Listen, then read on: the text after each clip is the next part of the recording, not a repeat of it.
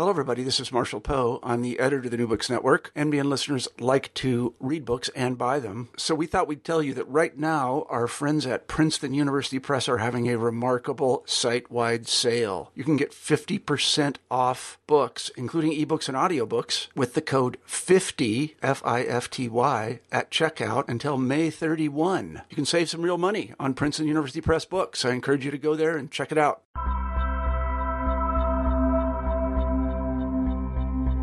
In recent years, several scholars of religion have moved away from the examination of discursive textual domains, or the meaning of ritual practices, towards analyzing the material worlds in which these practices and beliefs exist. Brent Plate has been one of the forerunners of this turn and provides an accessible starting point for novices in key terms in material religion.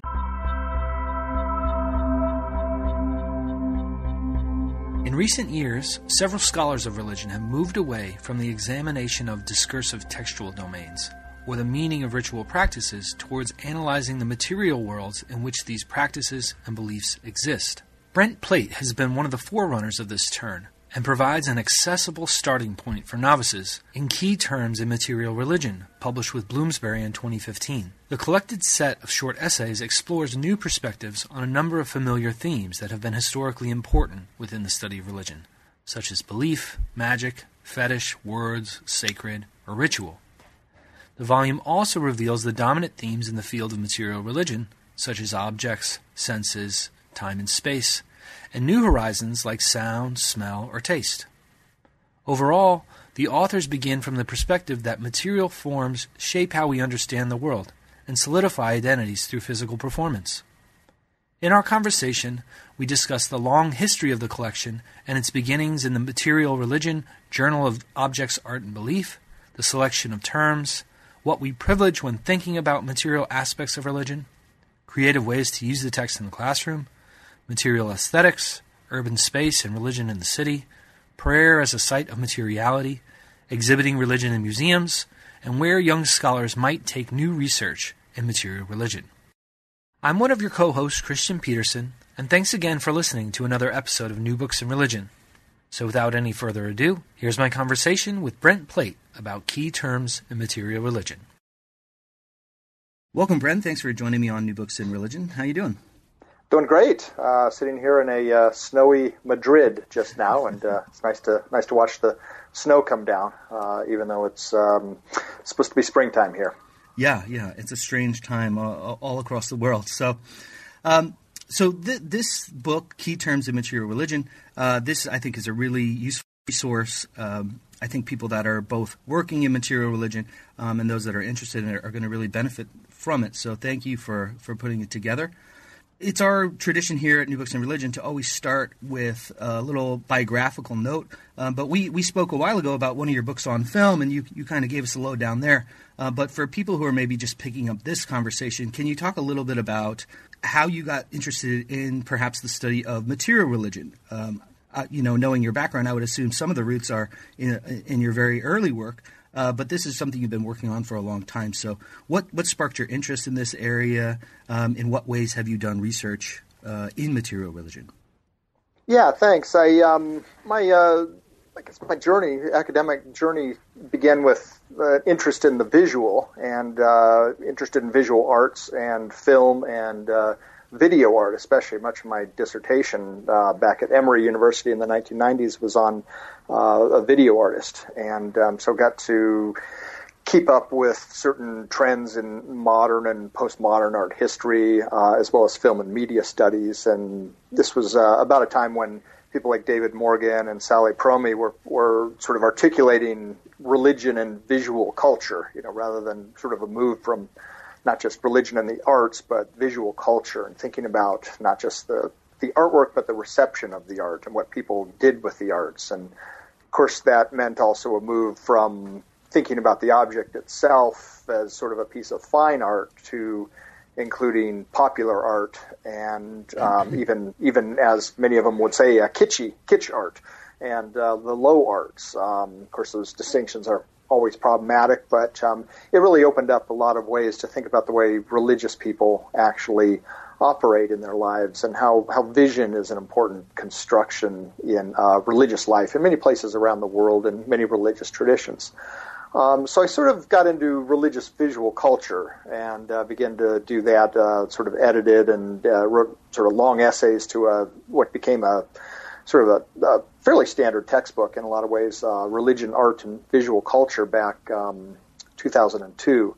And from there, began to even there actually, I was beginning to talk about aesthetics uh, as the sort of primary place. So it, vision happens; it's something bodily based. It's not it's not a disembodied experience. It's a very bodily experience. And quickly didn't take too much time to, to realize that I had to sort of jump to the other senses as well and think about more than just vision. So I began to incorporate, you know, ways to think about sound and touch and smell and uh, and taste and uh, and the many other you know possible variations of senses, maybe uh, balance and a sense of uh, sense of direction and a sense of uh, kinesthetic sensibilities and all that all that that might entail. Um, so what that really meant was a whole scale sort of thinking about religion itself in terms of the body and the body, and not just as sort of some theorists begin to think about the body some years ago, and, and it just sort of was an inert mass of things. And I think since then, a lot of us have tried to think through what are the elements of the body? What are the how do how does the body uh, how can we analyze the body and the role of the body? And one of the ways to think about it is through the role of the senses. How do the how do the different senses create uh, our bodies, our perceiving bodies? How are they? How do those perceiving bodies change from culture to culture and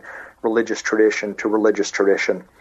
and ultimately how do they um, become central to this thing we call religious experience so my, my thinking sort of went you know from this kind of visual arts to think broadly about visual culture to think more broadly about the body and then that sort of segues into what we you know begin to call material religion um, which was a term back you know 20 years ago really see a couple instances of it in the 1990s um, some terms like ma- the material culture of religion uh, but then, with uh, in conversations with several people, mainly um, David Morgan, uh, who's now at Duke University, um, and uh, Crispin Paine, who's uh, a now retired uh, museum um, consultant.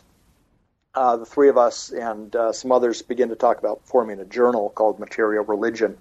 And within a couple of years, we brought on Birgit Meyer, anthropologist in the Netherlands so we developed this this journal called Material Religion. We first started started publishing in 2005, and now we're you know I'm just putting in um, proofs for our 13th year of publishing. Every year we've uh, it's gotten bigger and uh, more more submissions. Uh, we're able to expand the page page size every year, and uh, more submissions and uh, all that. So it's it's become kind of a you know a nice successful foray into one element of religious studies that uh, I think has been good, uh, good for those of us involved, and I think sort of hopefully challenging to to many other people um, thinking about how to do the study of religion in ways that you know help complement and supplement the attention, you know, important attention to texts and to reading and to to knowing these particular languages, ancient languages, and, and, and other things. But uh, here's another another way to think about it, um, and in some ways gives a gives a credence to a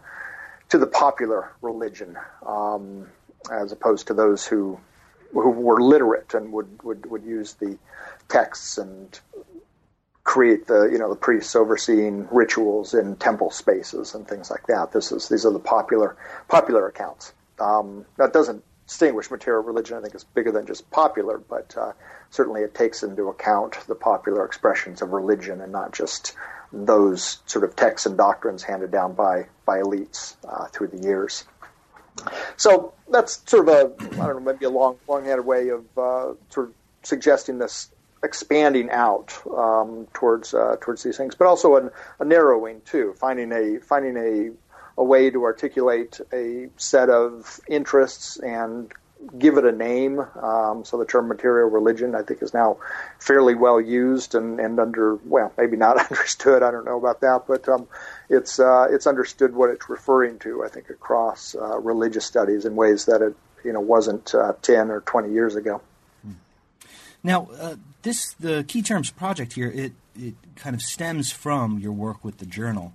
Um, so, could you talk a little bit about uh, how this project emerged as a book, perhaps, uh, and you know, maybe since your role as editor both at the journal and then of this book, um, can you talk about maybe the thought process you had at the different stages? Uh, you know, this is this is unique in terms of its development compared to other edited volumes, and I know you've done others.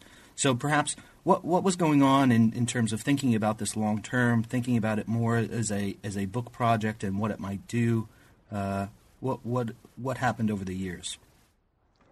Yeah, it really, it began with um, uh, we had an editors meeting at uh, Duke University in I think it was 2010, 2011, somewhere around there. Um, so Birgit, Crispin, David, and I sat around and talking about the you know past and future of the journal. We were coming up on our 10 year 10 year anniversary and starting to make plans for the 10 year anniversary of that. Um, and thinking about where we've come from, and thought, well, it's you know, what if we do a special issue that thinks about you know where we've come and more talking. It was really a brainstorming session, one of those great times where you sit around and talk and you come up with come up with an idea, and uh, everybody says, "Yeah, this is great," and one person contributes, and the next person, you know, layers on top of that, and before we knew it, we we had the outline of uh, basically key terms in material religion, which we we originally ran as a special issue in the journal, so uh, which was again very unusual special issue, but we had uh, what did we have? I think nine. What do we have? Seven. I can't remember exactly how many of them. 18 or 19 uh, initial entries for uh, for the journal. Um, and so we we asked, you know, went around and developed categories, and then asked uh, specialists in these fields to contribute. Um, so you know, Tom Tweed, who's you know sort of fairly well known for his 2006 book on crossing and dwelling, and thinking about the the place of space in in religious studies. So he was an obvious one to ask to write up a short piece on space and uh, a number of other people like that. Bob Orsi talking about belief. Um, David Chidester talking about sacred, and uh, Ann Taves talking about the mind-brain connection. So we had some, you know, sort of an immediate list of uh, probably ten people and 10, 10, 10 uh, entries that would be good, and then sort of searched for for others and came up with a special issue that year. And that was really got to be a popular issue, and a lot of people um, used it in classrooms and the like. And and we sort of had always talked. The four of us editors had talked about, you know, maybe doing something beyond that and for various reasons, that everybody was involved in their own projects. And I started talking to Bloomsbury, and who was publishing the journal at the time, and said, "Well, what if we take these, turn it into a longer book, and make it kind of a textbook?" And um, they said, "Yeah, that's that's great." And so basically, doubled it inside inclu- in size, uh, included a lot of the entries that we had. Um, you know, wanted to do in the first place, but couldn't because of space uh, and so got it up to I think we're up to 37 entries in total.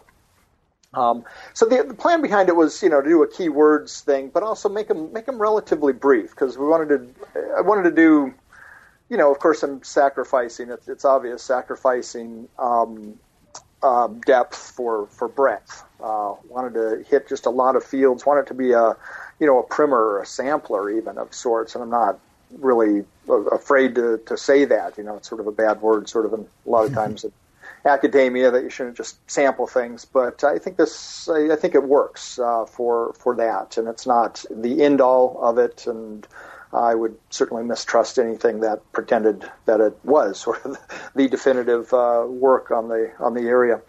So this this allows people to look at um, uh, issue like uh, maps or emotion or um, sign, and you know, here's a few instructive pages, sort of wet the whistle a little bit, and then you know, go on and, and read some more. And there's suggestions in the bibliography. Um, for for other ways to read about it. And uh, so, ideally, you know, it's for people to sort of think about the range of what material religion might include, uh, how to think about it, challenge teachers to, to teach it in the classroom. Um, it doesn't, you know, I don't think it would work as a textbook just to sort of assign a chapter a day and, and work through it that way. But I, I think it works as a, again, as a sampler. It's, it's modular, um, and I think allows people to sort of dip in here and there and uh, take up uh, a chapter or two for a class. and uh, you know, and I've heard from many people in many places who have used you know several chapters out of it for a class on you know everything from religions in the U.S. to uh, visual culture to um, you know religions in in Europe uh, as well as and just sampling a, a, few things here and there. So it's that's kind of the origins and the um, the, the work of it really began as a as a group projects with us editors, and then I, I sort of expanded it, uh, doubled the size, and uh, published it as a as a standalone book. It just, did, of course, a it's much cheaper if, if teachers want to assign it and use it as a as a textbook, as well as um, just anybody wanting to pick it up. Much cheaper than buying a whole journal issue um, to, to publish as a book. State of publishing today, which I won't get into, but uh, it makes it more accessible to actually have it as a book rather than have it as journal articles. Now, um, just in thinking about your your role as an editor and a team of editors uh, in selection of these terms, many of them are obviously historically important to the study of religion. You have things like belief and ritual and magic. Uh, others, I would assume, are essential to the study of material religion, many which you've already mentioned, right? Space and object and senses. Um, however, uh, some of them perhaps are, are less uh, dominant in the field, uh, in the study of religion or in the study of material religion. So, um, were there terms, people you included uh, in terms of kind of pushing new horizons in the study of material religion? Uh, almost more instead of descriptive of what people do, uh, almost a kind of prescriptive nod. Um, were there entries that you were trying to steer uh, people into new research questions or or things like this? Absolutely, yeah, really, and, and that's you know part of the you know, on one hand, a, negative way to put it, a, the diffuseness of it is uh, 37 different uh, entries on a variety of things. And yeah, exactly as you said, some of them are, are, you know, very much endemic to the study of religion. It's hard to think about religion uh, without them. Um, yeah, again, things like uh, prayer, uh, even, you know, in certain ways, space has become kind of a dominant way to think about uh, religion for, for a number of uh, in a number of ways, from Jonathan Z. Smith's uh, work to um, to uh, Tom Tweed's work, and uh, and that of Kim Kim Knott as well in the UK. So the these are, but then there's there's other ones. Yes, exactly. So things like um, I, I, really wanted to include uh, race and gender in this because there really has not been I think enough done on that from the perspective of material religion. Uh, we've, we've, we've published certainly articles through in the journal uh, over the years, but um, it really has not been in a uh, key kind of key fields. These sort of just identity uh, description uh, categories that we use that are you know so hugely important in our socio-political life.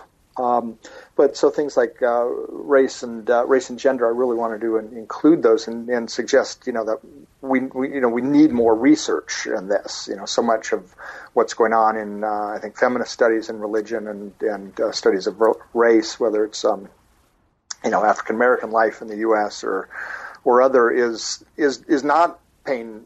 You know, I, I wish some of that would pay more attention to the material materiality, and I, I think race and gender are highly constructed uh, materially. It's it's about vision and it's about senses and it's about bodies. Um, that how those you know these are socially constructed categories, and those are socially constructed. I think very much through bodily and sensual um, ways that um, we, we can't just go on and analyze texts uh, to, to talk about race and really really get at it.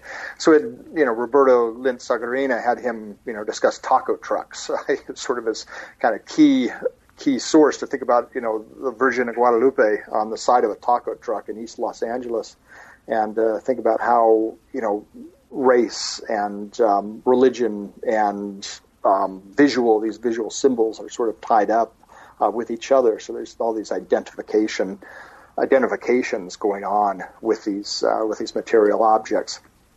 So I think it's you know really important to, to, to, to pay attention to that. I'm, I'm, you know concerned about the state of um, well race and race and gender and, and sexuality in, in uh, religious life in contemporary United States and well, really around the world. Um, and you know we need we need more and better tools to be analyzing uh, what's going on. Um, you know, many of us working in film have been able to think about you know how you know film depicts certain representations, and it's you know had a not a very good record of of uh, films have not had a very good uh, record of accounting for people of other um, other ethnicities besides sort of the dominant WASP culture of the United States.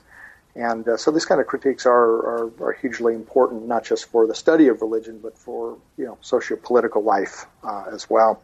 So yeah, so those things I, I really wanted to insert and, and push on, and uh, and there's plenty of uh, issues on sexuality that come out in, um, for instance, Ann Pellegrini's uh, entry mm-hmm. on movement and uh, other spa- other other places besides. So those are those are you know taking taking the dominant sort of categories of of uh, you know say belief and prayer and things like that that you'd expect in a study of religion, but then also adding these other ones, uh, as well as dividing up the senses, you know, and sort of having specific pieces on, uh, for example, smell and uh, food, and how these how these material sensual categories also are, are very strong, even though they're they're really just beginning. I mean, there's really not a lot of studies on smell in religion uh, as of yet. Uh, they're, they're increasingly coming out now, but um, they're uh, so my including an entry on smell by uh, James McHugh at um, uh, works in South Asian materials uh, at USC. He um, he was able to bring out the importance of smell and, and hopefully open that up for other people studying religion and other other traditions and other other regions of the world. Um, so yeah, so some of it's taking taking the old, pushing pushing on some new things. Uh, some of it, of course, just editor, editors' prerogative to include things that you know I, I think are important, and it, and it's not you know hopefully it's not too.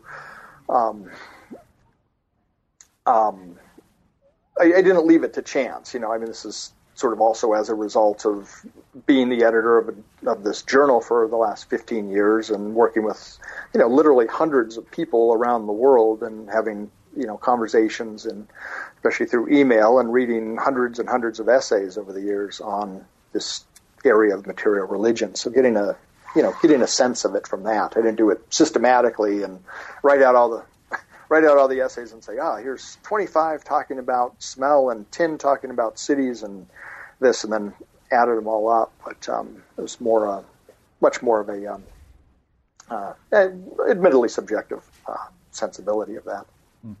Uh, I mean, I'm, i think it's great coverage, and uh, there are these terms that uh, one might expect, even if they're not familiar with this kind of subfield in the book. There's these that are kind of pushing new boundaries, and then there's some that are perhaps even unexpected, uh, like city. You just mentioned you have an entry on city, so uh, maybe to kind of zoom in a little on uh, on thinking about this entry. What what might we think about in terms of urban space in relation to religious communities?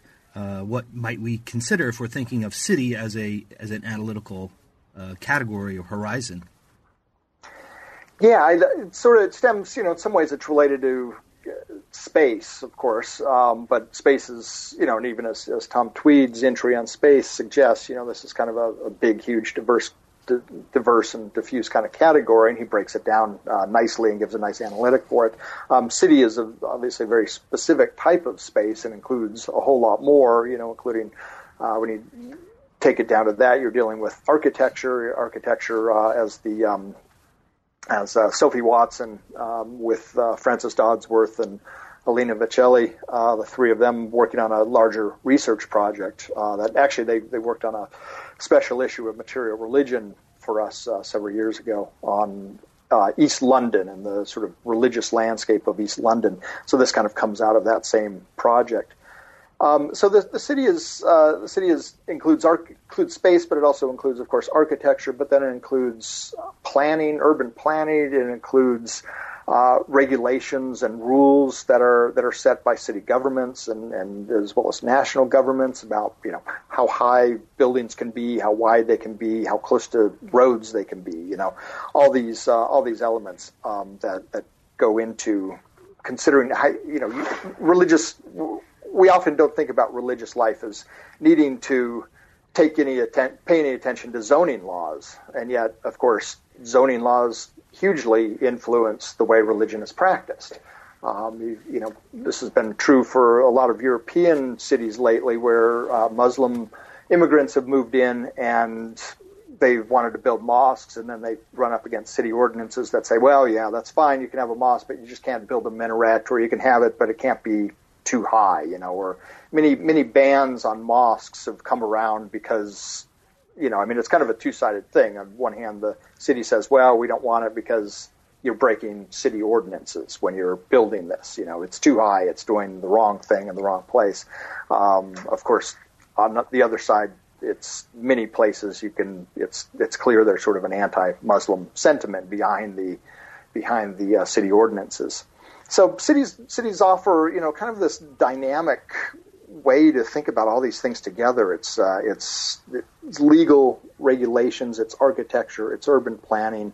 There's artistic dimensions to it, and then ultimately, for me, I'm really the the people who um, uh, Sophie Watson and, and, company writing this chapter didn't talk about this specifically, but I, it touches for me. It touches on this sort of long term project I've been interested in. Um, uh, Guy Debord, the the French uh, situationist, who sort of well known for his Society of the Spectacle uh, book in the '60s. Uh, some years before that, he term he had this term called psychogeography, and he's sort of interested in looking at urban spaces and thinking how, how spaces impacted the emotions and behaviors of individuals.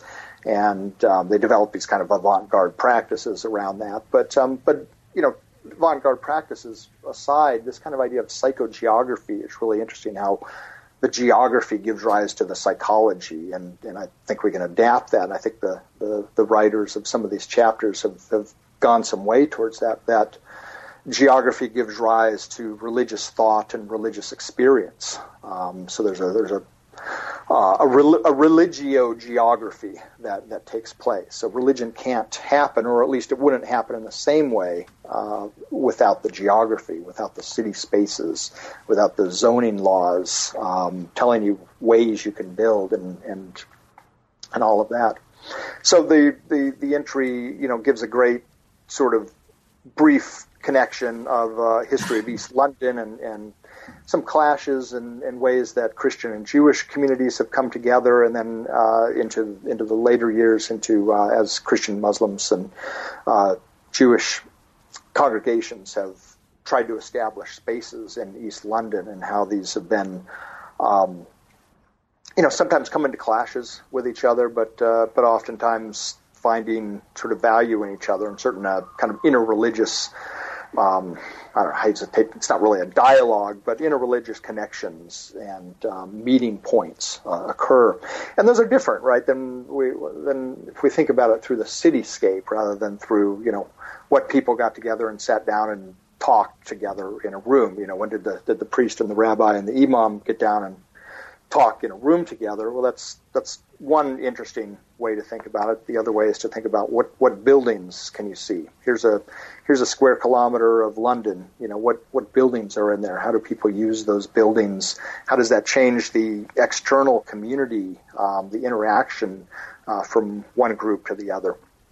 So I really I like the uh, I like the piece on city, and then in some ways that's related also to the entry on maps, which which takes us to uh, you know, another part of the world and uh, comes out of a project uh, worked on in, in Mumbai on mapping mapping Mumbai and mapping the uh, world's uh, the the religious uh, sites and temples in Mumbai.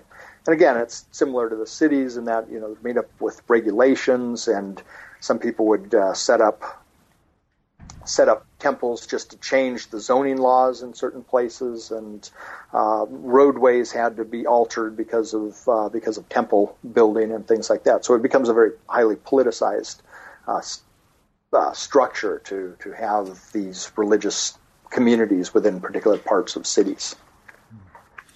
Now, another entry that uh, you haven't kind of touched upon yet that I think might be interesting for, for listeners and hopefully uh, readers as well is the one on prayer, uh, where there might be certain assumptions about what prayer consists of, what are the uh, avenues we need to think about it through. Um, but this entry, I think, does some interesting stuff because it thinks about prayer as a site of materiality. So, what aspects of prayer are materialized, and how does a material religion approach expand our understanding of this uh, seemingly essential character of, of all religions, prayer? Yeah, I was excited to have this uh, included in uh, Andy Blanton's work on, on prayer and the materiality of prayer. His um, sort of became was was part of the uh, book that he published um, pretty much around the same time called "Hittin' Hittin' the Prayer Bones: The Materiality of Spirit in the Pentecostal South." And um, so it was great to great to be able to include this. Prayer is such a seemingly immaterial thing, right? That I think so many people would say, "Oh, you know, it's nothing to do with materiality." and yet through through uh, Andy's work and uh, through a larger um, sort of project um, on the materiality of prayer that's that was taken up um, uh, in Europe, and then a lot of it was posted on uh, SSRC Social Science Research Calendar uh, or um, Council. Uh, they have a website called Reverberations and um, on new directions in the study of prayer.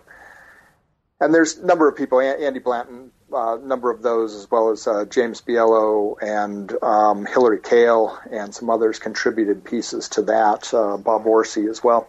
So the the idea of sort of thinking about you know when we talk about prayer as being kind of immaterial, it's just these thoughts just going directly up to you know God or the spirits or the goddesses, and yet what we when we look around and we look at prayer, we find all kinds of ways that it takes on these material uh, encounters. So there's uh, prayer dolls, as as Andy Blanton talks about in the in the piece, prayer dolls, and from the you know 19th 20th century, he gives uh, various diagrams of these uh, dolls that say your say their bedtime prayers, and you can find um, Muslim prayer dolls as well as Christian prayer dolls, and uh, as well as um, you know things like prayer. He doesn't he doesn't get into it as much here, but uh, prayer cloths, prayer shawls. Um, ways that uh, you know certain rhythms and uh, clapping, um, uh, things like that, and prayer, prayer cards, prayer postcards, all these ways that prayer has been uh, materialized, that prayer takes these material forms. Um, so it's it's a it's a curious thing that we we again I think think there's always a somewhat of a disjuncture between what religious people what we say we do and how we actually do it, right? So very often we'll very often we'll deny that there's anything material about what we're doing, and yet when you sort of look at it, it's filled with materiality. You know, the the, the, the prayer, you know, even even the kind of typical prayer. If you want to show it on television, right? You show a kid praying and they they they're at their bedside, right? They get down on their knees, they put their hands together, right? There's a very physical uh, shape to it all, and it symbolizes for us that this, yes, this kid is now going to pray. And you know, we sort of wait in the in the television show for for something to come out of the kid's mouth. Um, so there's a there's a sense that you know prayer is you know, and some may may want to argue in this sort of very strict kind of way and say, well, no, really, it just only has to do with prayer really only has to be uh, direct communication with God, and it's it's our innermost thoughts, and there's really nothing and yet that in reality that just rarely happens, if if at all. Right, the the, the real the real situation is that it's filled with material structures. We we put our put our bodies in various uh, particular ways. We um, we use these apparatuses uh, around us, whether it's dolls or cloths or uh, or cards, um, and and we need. And you know, the thing is, it's of course this idea of prayer as being immaterial is bound up, I think, with this individualization of, of religion, this idea that religion is this kind of personal, one person only kind of kind of thing. Whereas, course, throughout history, it's been much more, much more broader than that. And things like prayer, and you know, relatedly in Eastern traditions, what we you know talk about as meditation practices, they're they're very difficult to do, and you need other people to do them with them, and you need uh, we need these accoutrements to to to perform uh, these these practices and to keep ourselves in line uh, with doing these things. So we, we, we rely, as, as uh, Andy talks about. We rely on these things. We rely on the uh, the apparatuses of belief. I think is one of the one of the terms he uses. Um, we have an, an, apparatus of belief. I, I, like that phrase. It's a good way to, to, to think about these things. And then, of course, finally, he, he, he briefly mentions, as, as others have, uh, the, that it's part of media. So there's channels on television, um, you know, devoted to prayer, and um, you, you know, you watch your television, you listen to your television, and there's prayer going on on the television. You participate in prayer through the media, uh, and that's you know the, the latest extent, and of course the internet then uh, takes that even further. But uh, that that kind of thing has been going on for you know thousands of years. Uh, the radio did it before that, and uh, print did it before that. Um, so it's never, and even even orality, even performing, you know, prayers of performance. It's something spoken out, and it's it's heard, and it's it's done in particular kinds of ways and places, and with bodies in particular positions. So all of it, sort of through and through, is a material material process, which again I, I think is, I think if anybody kind of looks at it, they think, oh yeah, well yeah, I, I get that. You know, it, it's so much of the stuff I think is is obvious. you just it's just we've been trained not to kind of think about it in these terms. We've been trained not to believe prayer has a material dimension to it. And then when you sort of point all this out, it's like, oh yeah, well, obviously it's there. Just it all seems kind of obvious, I think, in certain ways. But we we just we've we've ignored it. We've we've learned how to ignore it for for a very long time. Now, there's several entries in the volume, uh, things like mask, thing, collection, display, that uh, revolve around kind of the orbit of museums, perhaps. Um, and you you have more recently than the Key Terms book uh, published a, a edited book on religion and museums. Um, so maybe f- from what's happening in the Key Terms book, and then what what you're up to in the religion and museums book, um, what what should we consider when thinking about exhibiting religion in museums? How does this new book perhaps uh, aim to demonstrate these these critical approaches? Yeah, museums has always been a, a kind of a key part of our larger material religion project. You know, from the very beginning, Crispin Paine, who's uh, you know worked in museums and, and published a, a couple books himself on uh, um, one was godly things, and uh, another one um, was uh, religious was religious objects in museums from a few years ago that he wrote himself. And then he and I and Gretchen Buggeln uh, at Valparaiso University, the three of us co-edited this recent Religion in Museums, uh, just out from Bloomsbury Publishing, just um, uh, last month, in fact.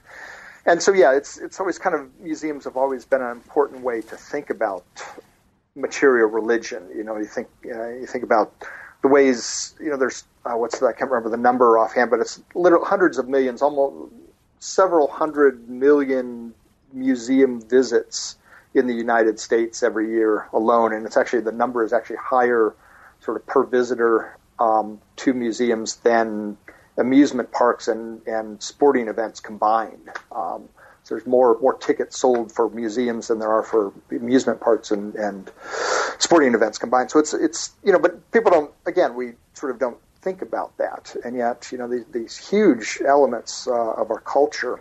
Um, and, and what we find across archaeology museums and history museums and art museums and, and others are, you know, the presence of religion. You know, there's sacred objects in there. These objects sometimes were, you know, were stolen, were taken inappropriately uh, in many cases, um, or you know, legitimately uh, purchased in, in, in, other ways or donated, and yet there are all these religious objects from various places uh, around the world and, and through history. So museums play this huge role in shaping the public understanding of religion. And I think that's you know important to kind of highlight that this is uh, museums that play you know play that kind of role alongside the institution of you know, say the Catholic Church or um, you know the North American uh, Mosque Association or, or, various groups like that. There's the there are these institutions that are museums and they are shaping public discourse uh, about uh, religion. So I think you know a lot more needs, a lot more conversation needs to go on uh, with that.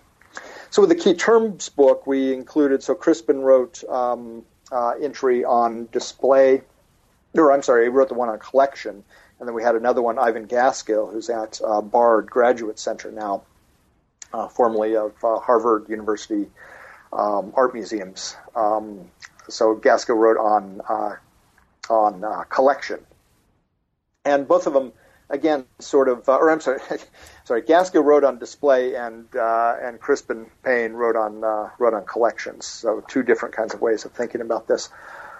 these museums and ways entries into museums so with these, there's this, this, and what Crispin gets at with this piece on collection is this long-term sort of human uh, love of collecting. You know, here's these objects. Let's collect them. Let's hold them. Let's bring them together. Let's put them in one space. You know, and, and scholars do it. You know, and, and you know you can go around to, to probably been around, you know, your, your colleagues' offices, and everybody, each office, you know, they've got a little collection of things, you know, they keep around their desk or around their bookshelves, and um, we, we're all sort of, it's kind of a, a human impulse to collect things, and uh, so museums are become these official repositories for for certain collections, and they're legitimized in certain ways when they go inside the museum, you know, where it's it's just some guy's idiosyncratic collection of, of trinkets when it's outside the museum, but when it's inside the museum, it becomes something more on a you know maybe a, state or a national kind of level. Um, so what is that you know that process of bringing things into museum spaces? And there's a obviously a similarity to the, the sacralization. You know, and what what scholars have talked about is the museumification of objects. Just like things become sacred when they're taken from one place into another. Um, so is uh, so are objects. They become, in a sense, sacred when they're taken and put in put, put into a museum space. So museums are. So we got at it in the key terms collection through through a couple of the entries, uh, and then that sort of, you know, in certain ways, segued for me uh, into this other other field of, of museums, which I've been interested in for a long time. Actually, I've written about it for for uh, over the dec- over a couple decades now. I've had parts of my work talking about museums.